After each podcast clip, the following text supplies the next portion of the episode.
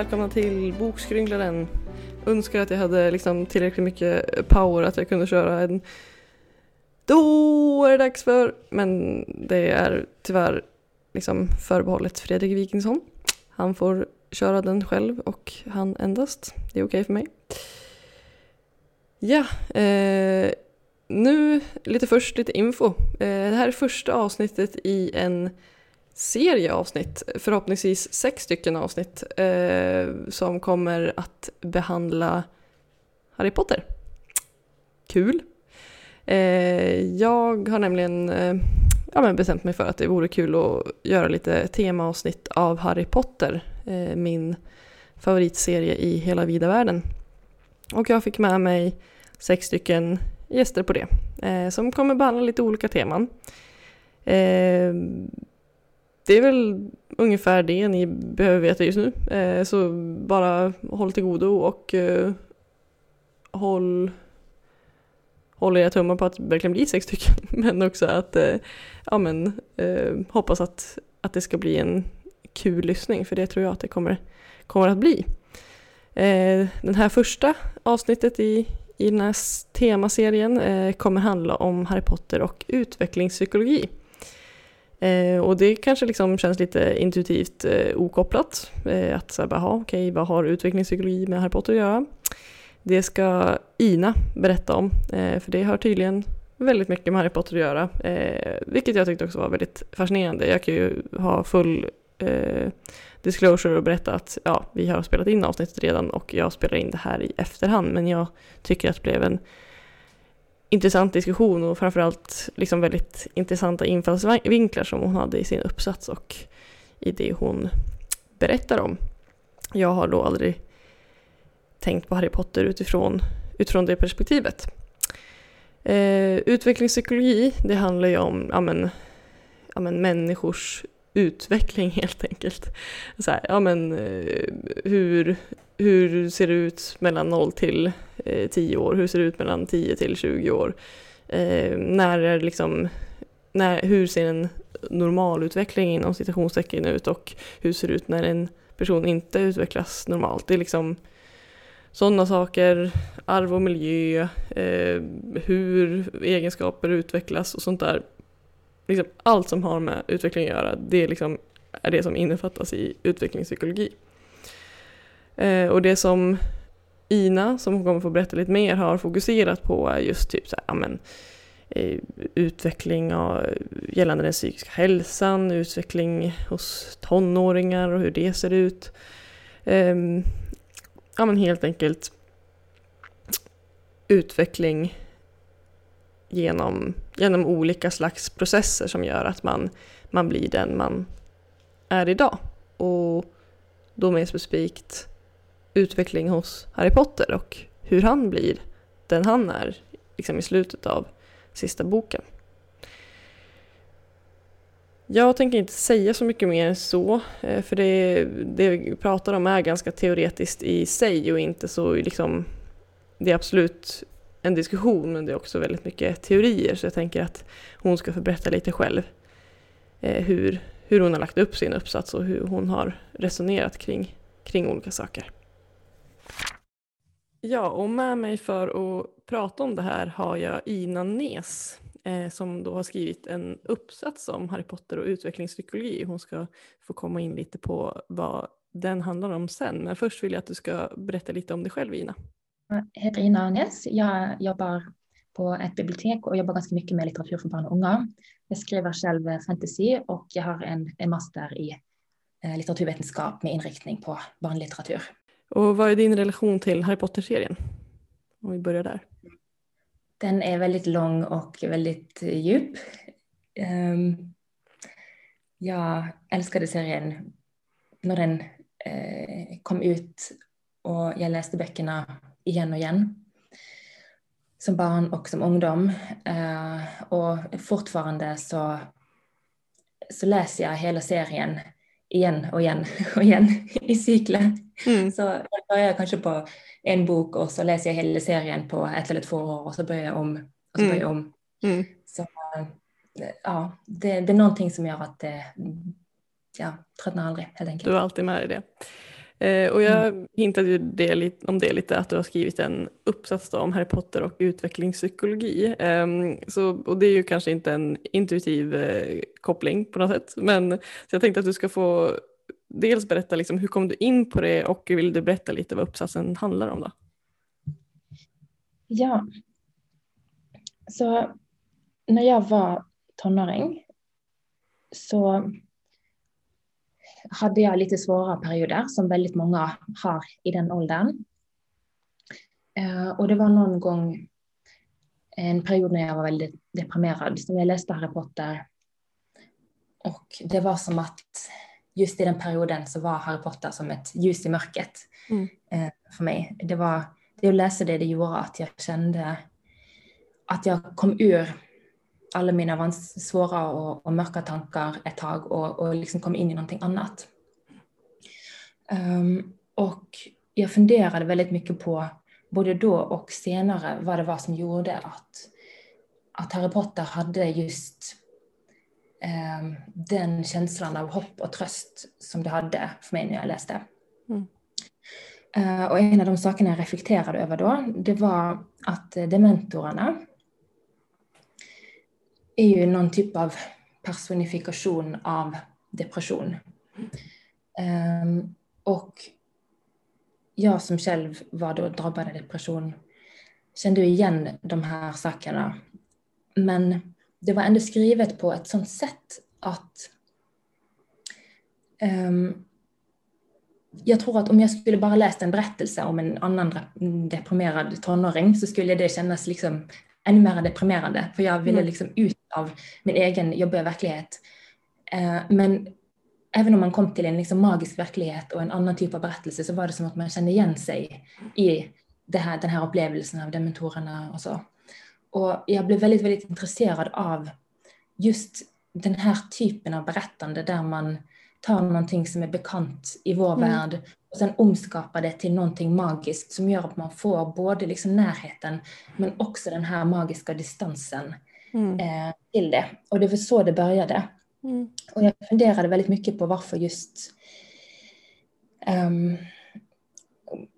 vad, vad det var som gjorde att jag fick de här känslorna. Och, um, och det jag la märke till som ett mönster i Harry Potter, det är att eh, väldigt ofta så är saker som vanligtvis händer liksom inuti en människa händer utanför istället. Mm. Så till exempel i klassrummet med eh, både dementorerna men också med, eh, ska vi se, vad heter det på engelska, nej på svenska, boggart.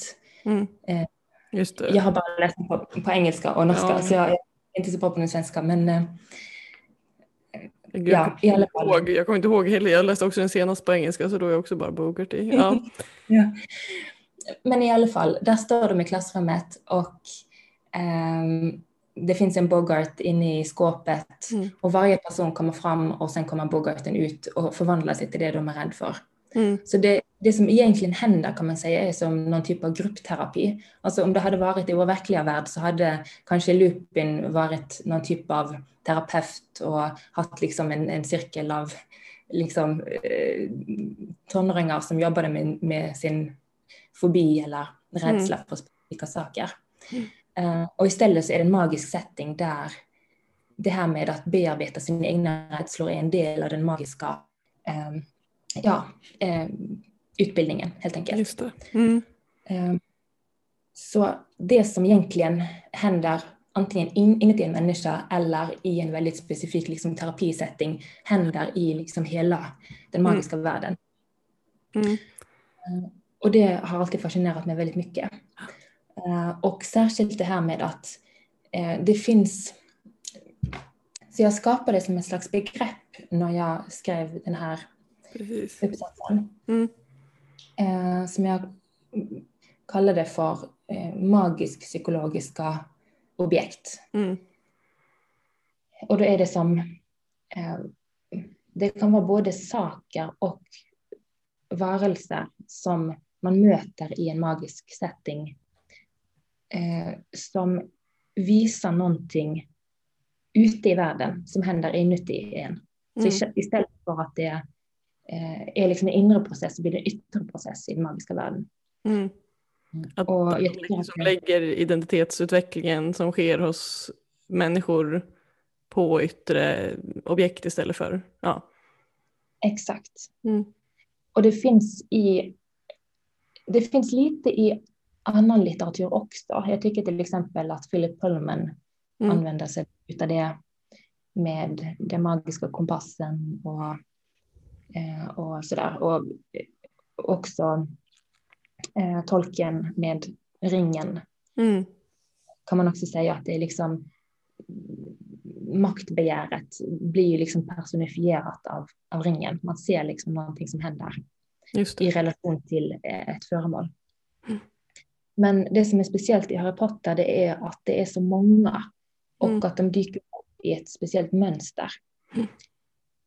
Och vad är det för Eh. mönster?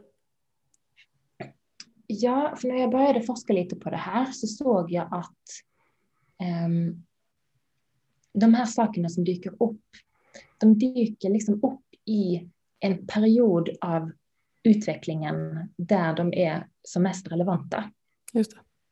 Så till exempel eh, dementorerna som jag pratade om, eh, de kommer ju inte i första boken när Harry och, och vännerna är 11 år, utan när de har blivit 13 och 14 år Mm. och man i, i en ålder då man väldigt mycket oftare möter depression och ångest Mm. så kom dementorerna och eh, Bogarts. Mm. Ehm, Så att man kan tänka att liksom de olika objekten kommer vid speciella brytpunkter i ens liv. Liksom till exempel, för, för du ska ju få berätta om det såklart, eh, men just det här med att spegeln kommer in i första filmen när Harry är 11 år och då kanske han funderar mycket på sina föräldrar och var han kommer ifrån och sådär och sen liksom utvecklas det att det är på det sättet. Liksom. Ja, precis. Och det intressanta är att med väldigt många av de här föremålen så dyker föräldrarna upp i olika eh, skepnader. Så Mm. det är som att även om föräldrarna har dött för länge sedan så är de liksom levande i hela berättelsen fast i, i liksom olika typer av fantombilder. Mm. Och Harry möter de här föremålen så är det som att han också bearbetar saker i sig själv eh, som handlar om att gå ifrån någon typ av idealbild av föräldrarna till Mm. att bli en självständig person. Mm. För och det var, något, Mm. ja. Nej, säg. Mm. Det, det var någonting som jag inte visste att jag skulle hitta också när jag letade efter ett mönster. Och att det plötsligt dök upp så blev jag bara helt blown away. Jag Ja. tyckte det var så fascinerande. Precis, för det var inte så att du hade bestämt dig för vilka olika föremål som du skulle fokusera på, utan det var att du hittade dem lite pö om pö. Ja, eller jag, jag bestämde mig för de som jag tyckte var mest Mm. intressanta. Jag gjorde först en lista över alla som jag tyckte fanns där och så plockade jag ut någon. Och så såg jag just att okej, precis de jag har plockat upp, eh, där kommer föräldrarna tillbaka någonstans via liksom det här föremålet. Just det. Och nu, vi ska sluta cliffhanger så mycket och säga vilka, vilka föremål det är du kollar på specifikt. Det är ju spegeln, det är dementorerna och patronuserna som kopplas till samma. Sen är det The Pensive, jag kommer inte på vad det heter på svenska heller, men eh, den här liksom, när Harry hoppar in och åker tillbaka i tiden. Vad sa du, förlåt nu skakar det lite. Det är någonting med minneshållet kanske. Just det. Och sen är det också R då. Ehm, men om vi går lite i, i liksom någon slags kronologisk ordning, för det är ändå spegeln man stöter på först. Hur, hur kopplas den ihop med identitetsutveckling? Ja, så spegeln, det han får se i spegeln då, det är ju det som Dumbledore säger att det är som en persons djupaste längtan. Mm. Och just när Harry är eh, så pass ung så är han fortfarande i, han har en typ av idealbild av föräldrarna. Mm. Och det ser också i den här spegeln att det är liksom en helt harmoniserad bild. Alla familjemedlemmar är där, alla håller om varandra och han har bara liksom en längtan efter att ett sammanhang som har varit perfekt eller vad man ska säga, som, som har rivits bort. Och det är liksom en, det är en bild som han har eh, svårt att slita sig ifrån. Eh, och, och, det är ju det som är liksom tjusningskraften till, till spegeln. Att, mm att det är liksom någonting som, som håller en kvar i kanske en bild som inte sku, ens skulle vara där om den var verklig. Så att säga. Alltså hade han haft sina föräldrar så hade det kanske varit liksom en tid som hade varit mer liksom, man har ju konflikter och man upptäcker att föräldrarna inte är perfekta och så. Mm. Men det han möter där, det är um, någonting som man kan kalla för, um, ja, det skulle jag haft där framför mig, för jag kommer inte ihåg vad det heter. Magiskt tänkande? Ja, eh, man kan säga att det är liksom en för tydlig identitet. Ja. Eh, för om man inte ifrågasätter sina föräldrar mm. eh, och alltid bara köper allt de är och allt de står för och allt de eh, har varit utan att ta, själv ja. ta ställning till någonting. Så blir det som att man inte får en riktig identitet, man börjar inte ifrågasätta någonting. Eh, och han är fortfarande ganska ung, så han har liksom inte kommit in i den här trotsiga eh, ja, tonåringsångesten äh, än. Just det. Eh, Jag kommer ihåg att eh, det är de här fyra olika tonårsstadierna.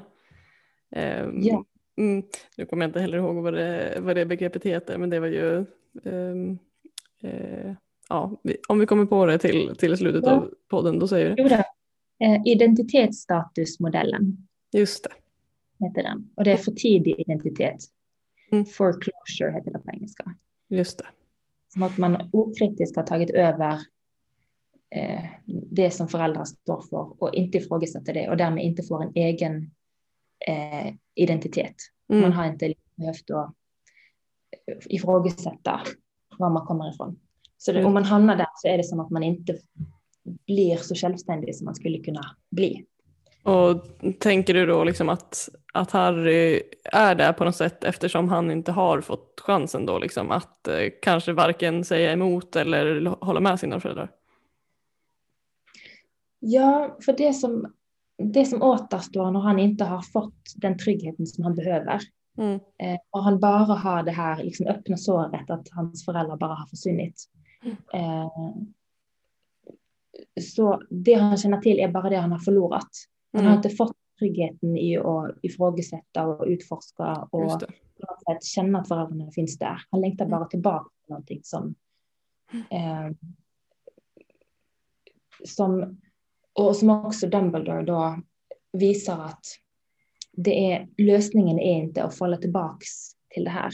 Lösningen är att ta ett steg framåt och hellre leva i den verkligheten som ja, i den jobbiga verkligheten som finns istället för att längta tillbaka till någonting som man inte kan. Just det. Eh, ja. Och du, du pratar också lite om, om just det här magiskt tänkande som många, som många barn har kanske främst liksom det här att man eh, eh, ja, men inte ser verklighet. Hur, skulle man kunna, hur kan man formulera magiskt tänkande? Ja, om man kan ge ett exempel för att man ska förstå det så är det lite som att om man är liten och så hoppar man över vissa stenar om man klarar att hoppa över varje tredje sten. Då mm. kommer Bettemor komma tillbaka ifrån mm. döden. Just det. Eller då kommer pappa sluta vara arg på mig. Att det, är liksom, det är som att man konstruerar en bild och så tänker man om, man, om jag håller fast på den här bilden mm. och låtsas som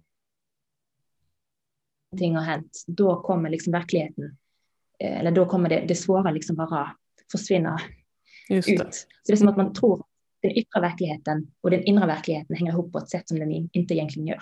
Mm. Och på samma sätt så är det med spegeln, liksom, att, att det yttre och det inre hänger inte ihop. Mm. Exakt. Mm. Och varför, varför tror du att liksom Harry, om man jämför, för Ron kommer ju också till, till spegeln och ser och han ser ju att han har vunnit uh, the World Cup liksom, och han ser en helt annan bild och såklart liksom, för det är hans innersta dröm. Varför tror du liksom att Harry är mer benägen att fastna vid spegeln än vad Ron är? Ja, så det beror ju på att Ron har ju haft sin familj där hela tiden och han har byggt upp mer av den här tryggheten, även om mm. han har en annan typ av trygghet som han kanske inte har fått med att han har fått lite uppmärksamhet och så som kommer fram. Men han har kommit lite längre i den här känslan av att familjen finns där. Det är inte det som är det som han har Mm. eh, eh, förlorat då. Mm. Um, Och om vi ska gå vidare lite till dina andra liksom, magiska objekt. Då. Du varit inne lite på det eh, tidigare, det här med dementorerna. Eh, Mm. Men hur, liksom, hur är det, för de här analyserna har ju många fans gjort förut just med liksom, dementorer och depression. Eh, men liksom, om du ska berätta lite med egna ord, varför är, det, varför är det så att man kopplar samman det väldigt mycket? På vilket sätt så här, symbol, symboliserar dementorer depression?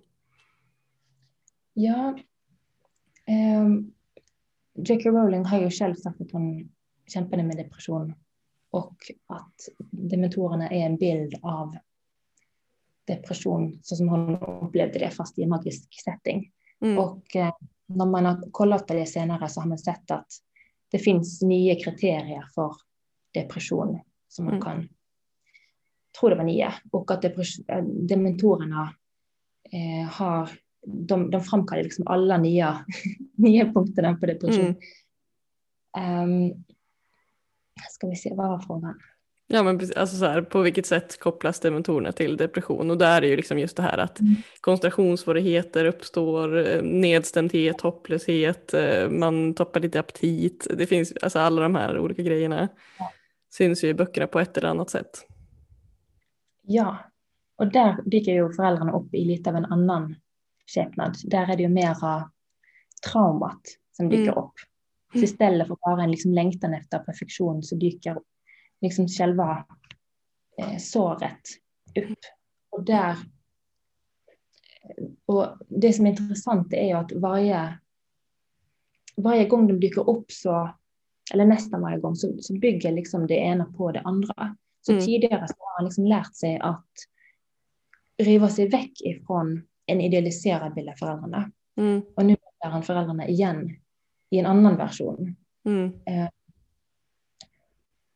Och han förstår mera intuitivt då, alltså utan hjälp av Dumbledore, att det han behöver är att riva sig bort ifrån det här och försöka hitta någonting positivt och hålla sig Mm. fast vid istället.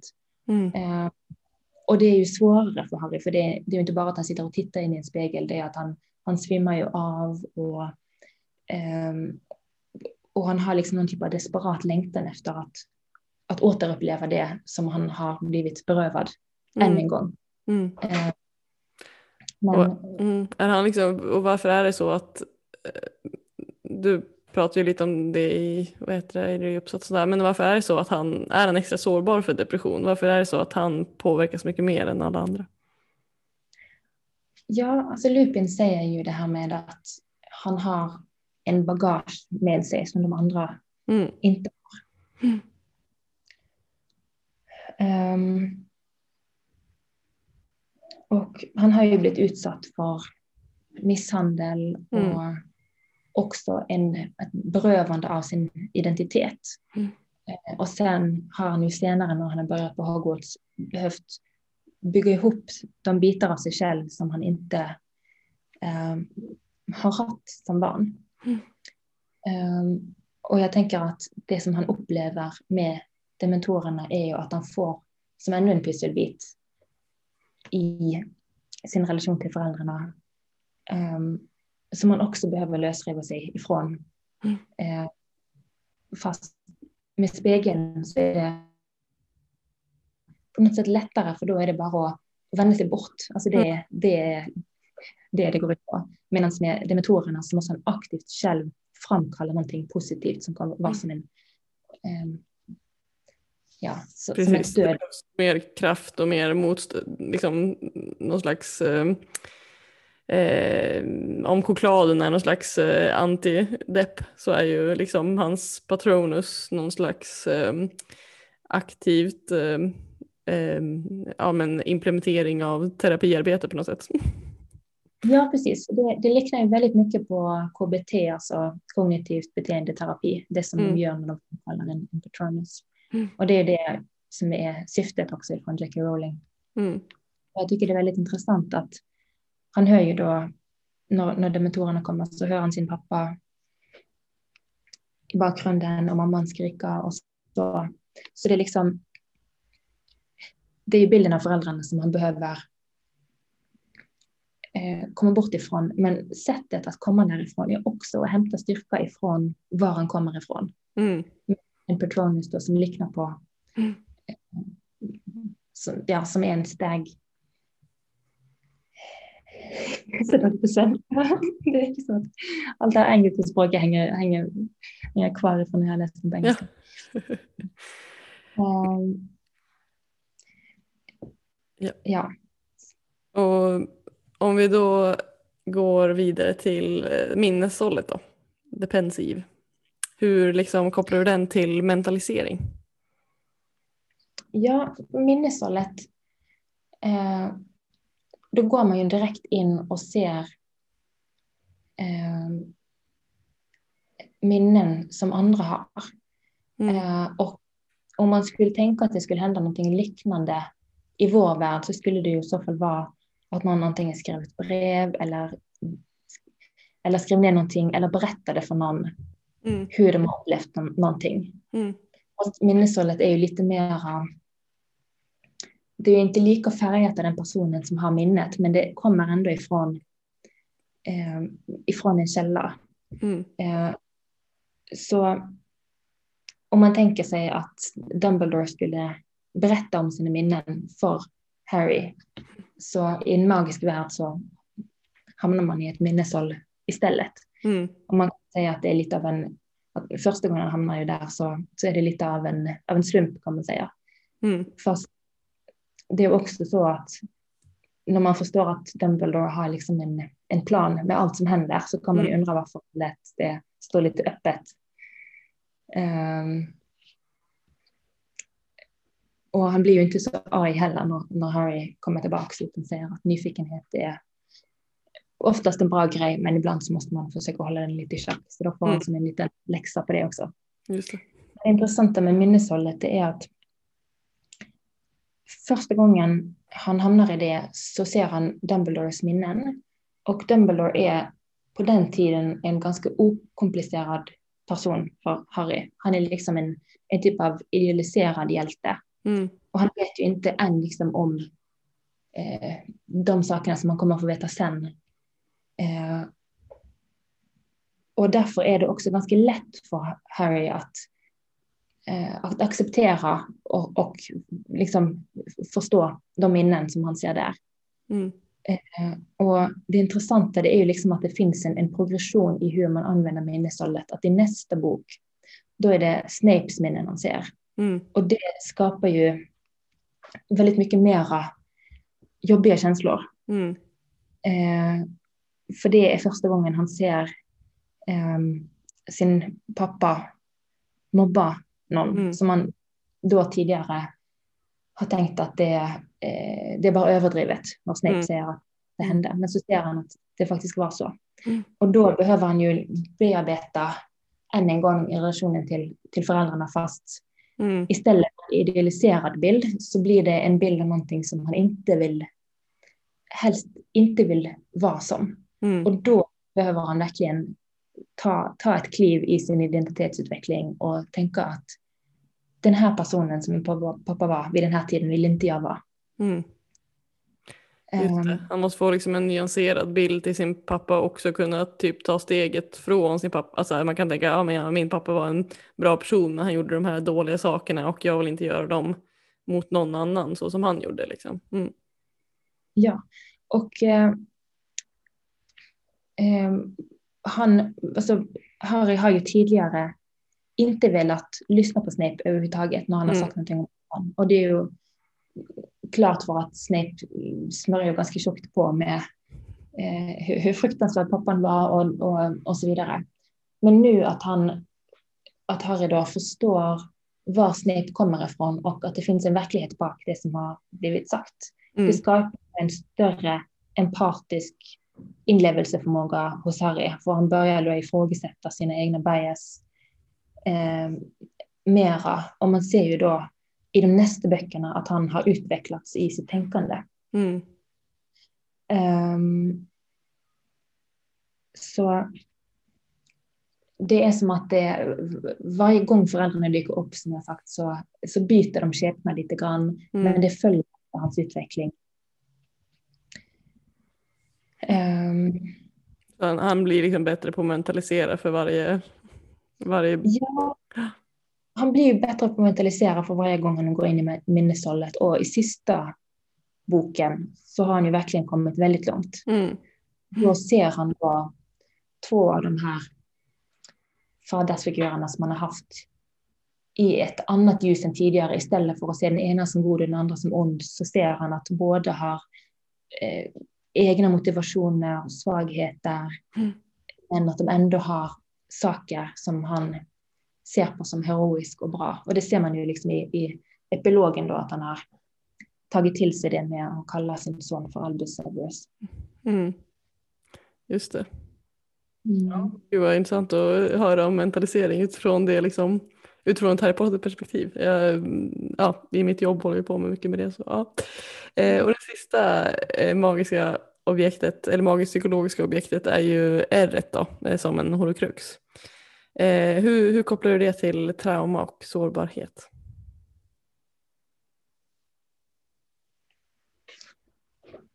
Ja,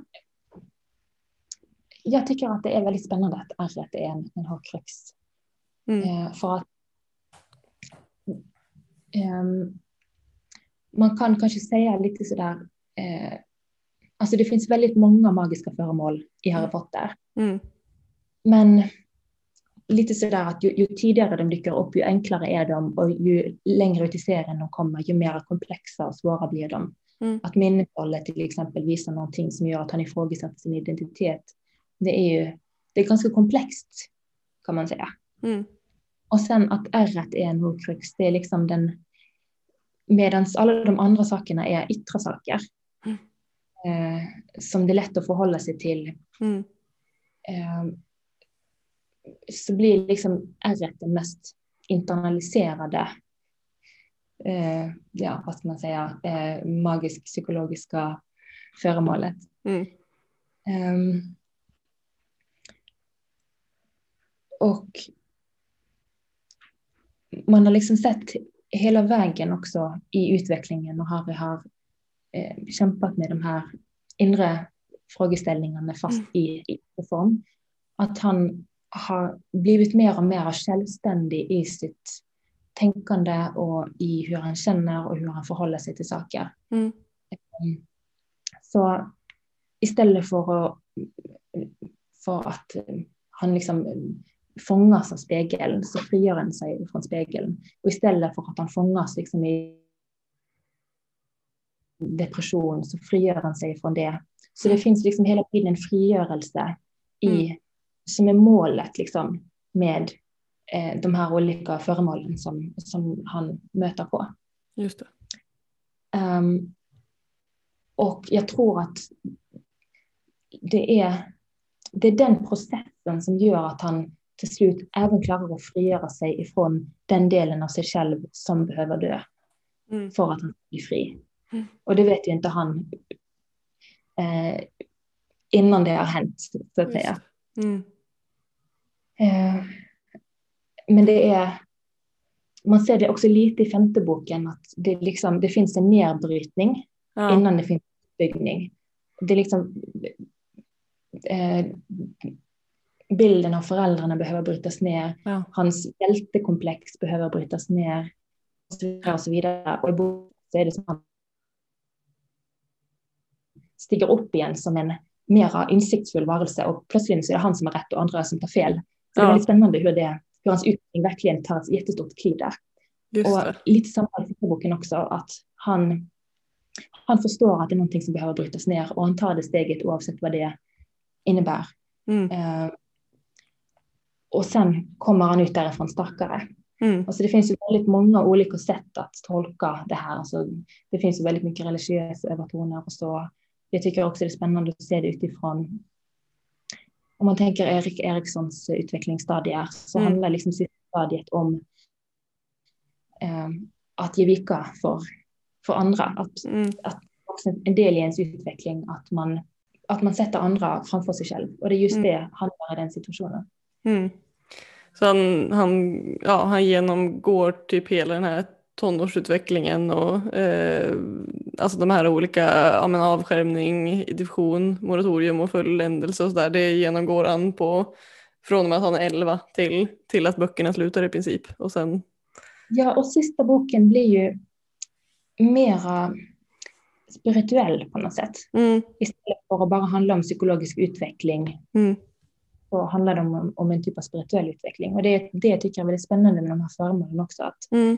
jag, jag ser liksom de här, den här utvecklingskurvan. Men eftersom eh, jag har liksom inte, det här är inte det enda sättet att tolka det på. Man kan också se på det som en typ av spirituell frigörelse eller Mm. eh, och, och, det är just det som gör de här föremålen så intressanta, för man kan se på dem så, på så många olika sätt. Mm. Ja precis, de är inte bara liksom, det är inte bara ur utvecklingspsykologiska perspektivet man kan ta sig an dem utan det är flera olika. Ja. Och det är det jag tycker det, det finns liksom en utvecklingspsykologisk utveckling kan man säga, Mm. men det finns en spirituell utveckling och den går ifrån att vara eh, fast i någonting till att frigöra sig från någonting. Och Mm. där är liksom den sista delen av utvecklingen. Just det. Ja, jag tyckte det var jättespännande. För, alltså, jag har läst den här Harry kursen. ehm, nu kommer jag inte ihåg så mycket av den, men att det, var liksom, det är ju alltid liksom kul att läsa någonting eh, utifrån liksom, lite mer akademiska perspektiv. Liksom, man har ju bara läst Harry Potter när man var yngre eh, för att det var liksom var världens bästa böcker, men att eh, det är liksom också kul att angripa dem på olika sätt. Och det här var väldigt intressant att liksom läsa just om, om hur, ja men någonting, just det där det du sa i början, det här hur någonting inre liksom syns i någonting yttre och hur eh, och den där behållningen som Harry Potter har också, att så här, istället för att bara läsa om en person som berättar om sin depression, att man kan få, få se hur det gestaltas i, i olika liksom, delar av en berättelse istället för att bara rätt och slätt säga symptom eller att man mår dåligt. Liksom. Det är ju en, en stor behållning så det var bra. Det är väldigt fint och jag tänker väldigt mycket på den här scenen där, där han räddar Sirius ifrån dementorerna. Mm. Och där, där ser man liksom att ett, ett sätt att se på det är att han kämpar mot depression. Mm. Men det finns ju så mycket annat som händer i berättelsen samtidigt. Det är Mm. inte bara att han skyddar sig själv, han skyddar andra också. Och så när man ser Patronus, när de dyker upp senare i berättelser, så är de alltid ett tecken på, det är mera liksom än att bara kämpa mot en depression. Det är mera som någon typ av spirituell kraft där man ser det bästa i en person på något sätt ta skepnad som, Mm. som någon typ av skyddande kraft. Det blir nästan som en skyddande ängel också samtidigt. Just Så det. det, är, det finns liksom hela tiden flera nivåer och det är det jag Mm. tycker är så fint och det är det som jag tror också har gett mig så mycket Mm. Och kraft av att läsa Harry Potter. Att det, det, finns, det finns psykologi, det finns spiritualitet och sen finns det allt däremellan. Det finns vänskap och det finns val Mm. och det finns mod. Och, Ja, Ja. gud, nu, jag tror också jag ska börja läsa om dem igen. jag blir så sugen. Eh, ja men tack så jättemycket. Det har varit jätte, det var jätteintressant också att få läsa din, eh, din uppsats. Eh, jag, fick, jag måste dock erkänna att jag fick lov att översätta den då den var på norska. Det, jag var för dålig på det. Ja, men du ska få först innan vi avslutar svara på mina sex korta frågor. ja. Eh, favoritbok? Först nummer sex och sen nummer tre. Eh, favoritförfattare? Jag gissar, nej då. J.K. Rowling förstås. Ja. Men om man ska säga någon annan, kanske Brandon Sanderson eller eh, Carlos Ruiz Zafón. Eh, favoritkaraktär? Dumbledore, Mm. kanske. Har du några favorittema i böcker? Jag gillar döden som tema. Jag tycker det är väldigt spännande. Vad läser du just nu? Just nu läser jag eh, Jonathan Strouds serie om spöken. Mm. Nummer två som heter Den viskande dödskallen. Kan du rekommendera? Ja, det kan jag verkligen. Det, ja, det bygger upp en väldigt spännande magisk värld det också, om man är intresserad av det. Mm. Och vad vill du rekommendera? Bred fråga, vad som helst. Jag vill rekommendera, om man är intresserad av um, Harry Potter och eh, akademiska frågor så är det en väldigt bra eh, podcast som heter Potterversity som jag mm. alltid kastar mig över senaste avsnitten när det kommer. Mm. Och sen är man intresserad av um, eh, psykologisk utveckling i Harry Potter så tycker jag också att det är väldigt intressant. Det finns en artikel som jag tror är i Ivory Tower and Harry Potter, om inte jag minns fel. Men det handlar i alla fall om moralsk utveckling mm. eh, utifrån teorierna till en som heter Kohlberg. Mm. Känner du till det? Nej, eller jo, jo, Kohlberg, ja precis, mm, det gör jag. Mm. Den psykologiska teorin om, mm. eh, om hur man utvecklar moral. sin moral. Mm. Ja. Det. det. är också väldigt intressant för det, det är mycket som händer i Harry Potter där också. Ja, då vet jag vad jag ska hugga tänderna i. Du, mm. Tack så himla mycket för att du ville ställa upp. Ja, tack för att jag fick komma.